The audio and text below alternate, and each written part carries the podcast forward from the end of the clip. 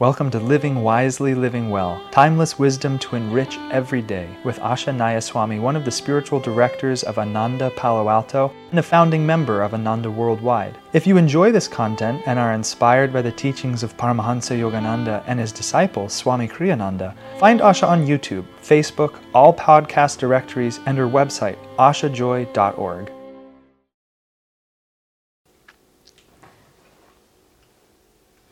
Living Wisely, Living Well, February 27th. State your opinions impersonally, but not too forcefully, lest you draw attention more to yourself than to your ideas. Where deep conviction is concerned, however, speak also with the vigor of commitment. So these are very, you know, it's a very interesting balance that he's t- talking about here. See, the, the first part, speaking impersonally, what that's about is you want people to consider objectively whether or not your ideas are correct. If you don't, if you speak impersonally, the issue is is this a good idea or is this not a good idea? Tell me why this would work, tell me why this wouldn't, what am I missing? You know, what are you not seeing that I can provide? Those are all just objective questions while we figure it out. If we speak personally, it becomes if you reject my ideas, you're rejecting me. And that puts your listeners into a very tough spot because they might really like you and want to keep the relationship, or they might need to keep the relationship because you might be the boss, or you might be the mother, or you might be the father, or you might, you know, just be someone that they, they need to keep the relationship. Maybe they want to, maybe they have to. But if you make your relationship conditional on their accepting your ideas, then you can never have an intelligent, useful discussion about what is the best solution or the clearest principle or the reality of the situation because people are, are, are precluded from actually saying what they mean. Sometimes the threat of losing the relationship, even the fear of that clouds their mind and they can't even think intelligently. And you yourself have now limited yourself to what you already know because you're blackmailing everybody with your emotions. I mean, this is an extremely common thing for people to do. Blackmailing people with their emotions is the way I would put it. People might not even know that they're doing it. But if it's all about me instead of all about my ideas, you can see it just gets the whole thing gets so muddied and so confused. Um, it's not easy though. It's not easy oneself always to be impersonal because maybe a lot is at stake and one is very anxious that the situation has to be resolved. So, inherent in the suggestion that you're making is your anxiety that we've got to find a solution, like that. Or you may have a, a, a prejudice to not really want to listen to someone. You don't like someone else and you want to you want to squelch them or you're competitive and you need to be important. You know, just all of these things can make the situation so confusing. And I've been on all sides of it. I've been on the too personal causative side and I've been on the receiving end where we can't really talk about the subject. We can only talk about the person. And uh, none of it none of it is helpful. So it's very important to, and, and it also has to do with just a general state of tension and anxiety, or, or too strong a preference. I know um, I can annoy people myself from many different angles because I have a lot of energy and I, I tend to be strong. That's just the way I am. I have learned over many years to try to temper and direct that. But also, I like to think things through very carefully. And sometimes people are impatient. They just don't feel the need to trace the idea down to its roots. And I'm inclined to think if I don't understand it in principle from the beginning, I don't know how to make a decision. Or I sometimes friends are very literal minded and they can't get nuances unless it's exactly explained in a particular way. All of these things complicate conversation. So, impersonal is also a very interesting word because impersonal, again, and I've touched this in other ways, impersonal doesn't mean that you're not important. It just means that you're not more important. So it's not as if you have to become non existent. Oh, I know what the other part I was going to say. I actually meant to say this instead. Also, sometimes people are not, we, are, we become personal because we have a fear of speaking up.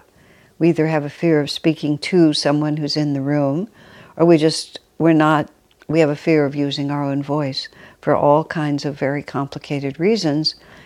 Anytime we speak up and express an idea, it's all complicated with merely expressing ourselves. So another, you know, mm, sort of pitfall that we have to watch for, again, is, you know, am I just trying to express myself, or am I really trying to just talk about what the best idea, what best solution is? All of these, you know, yesterday's entry was about um, honest introspection. So the more clearly we can see ourselves in context, the more likely we are able to be impersonal. So, going back again to the definition of the word, word impersonal, it doesn't mean that, that you don't exist. It just means that you are not more important than many other factors in the story. In other words, it's honesty. Because honestly, we are all children of God and we are all important. And someone who may bear more responsibility you know, may have to play a stronger role than someone who can just float any old, any old ideas they want because they don't have the responsibility for the practical application of it. Um, so that's a factor. Whose karma is it to take care of this? Um, but to say that I'm not important is, is an untruth because we're all children of God and we all have a role to play. And you, you are not more important than the rest of the people in the room but nor are you less so. So the way we regard ourselves is just honestly.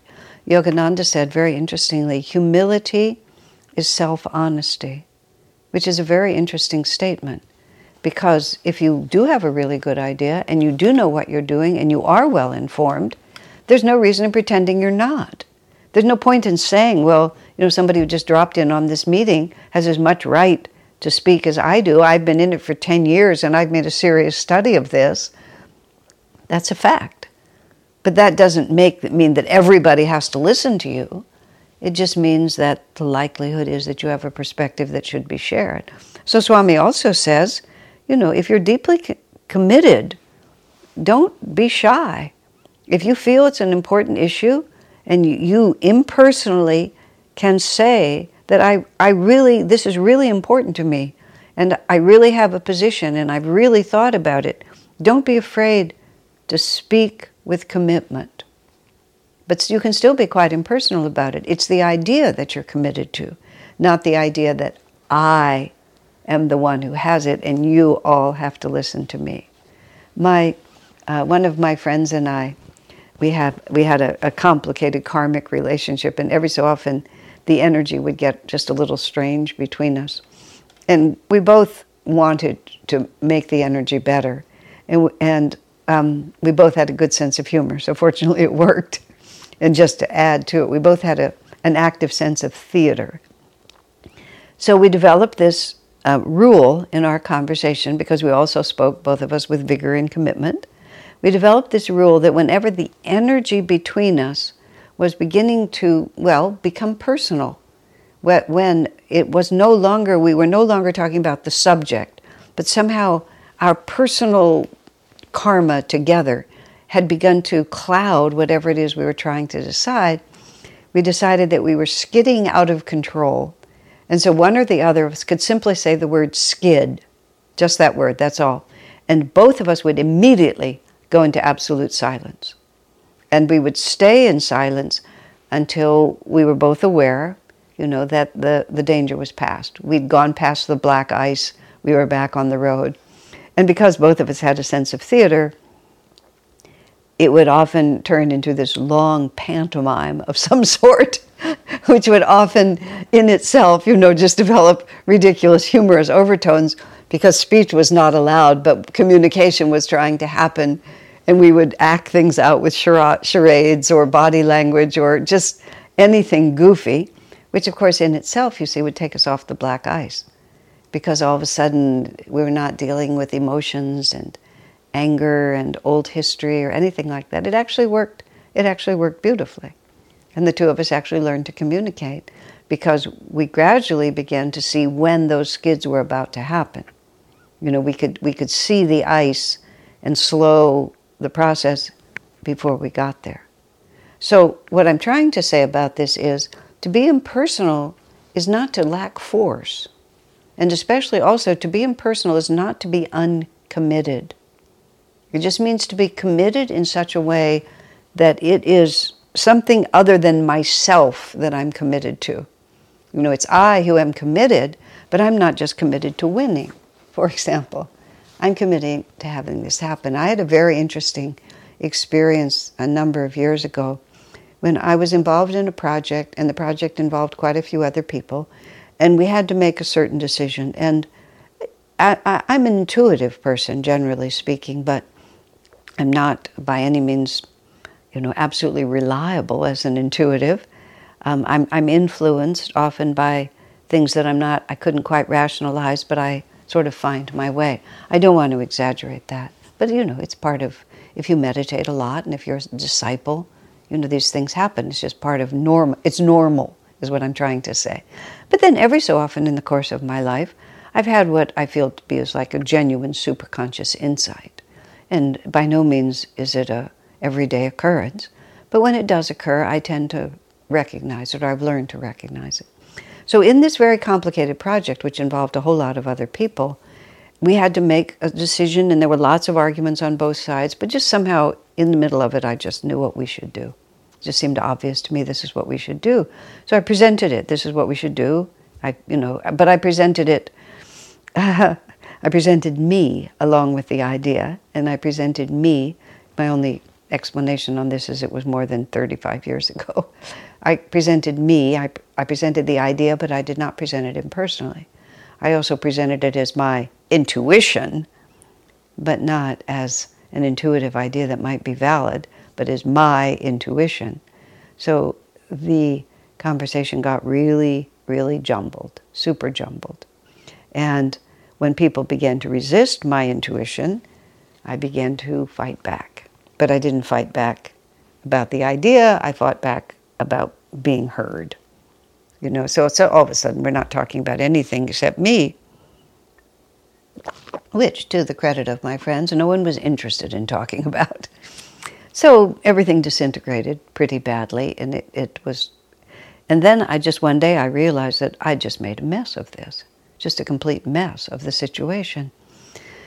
So I I did what I uh, have learned to do, which is I apologize. I mean, what else can you do when you make a hash of things? You have to apologize. And it was a sort of an interesting apology because I had to say, I felt that the intuition I had was a true intuition.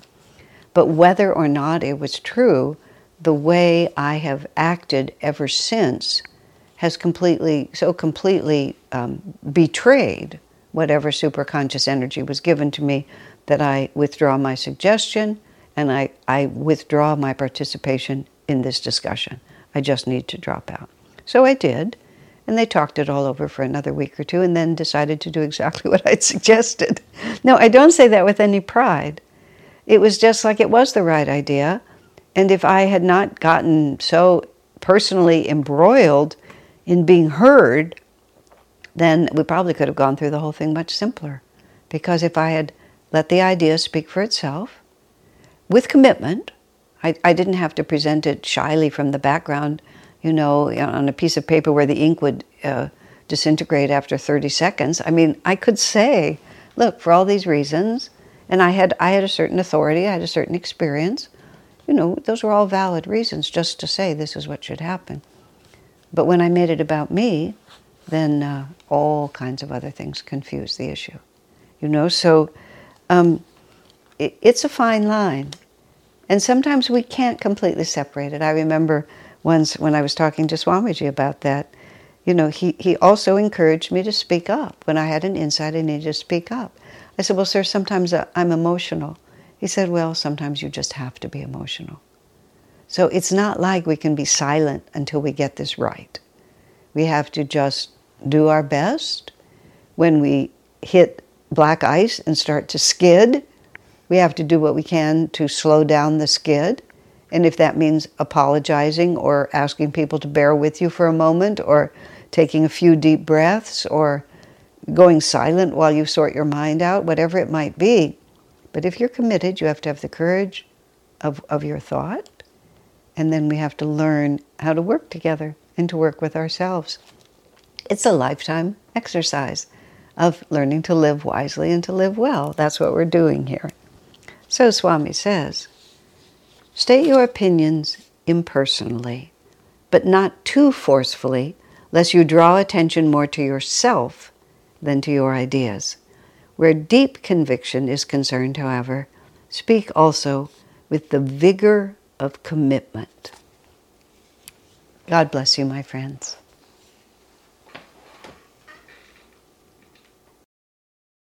Our work is made possible by inspired listeners, so if you feel to support Asha, you can make a one time donation or, for unique members only content, subscribe through Patreon. Blessings and thank you.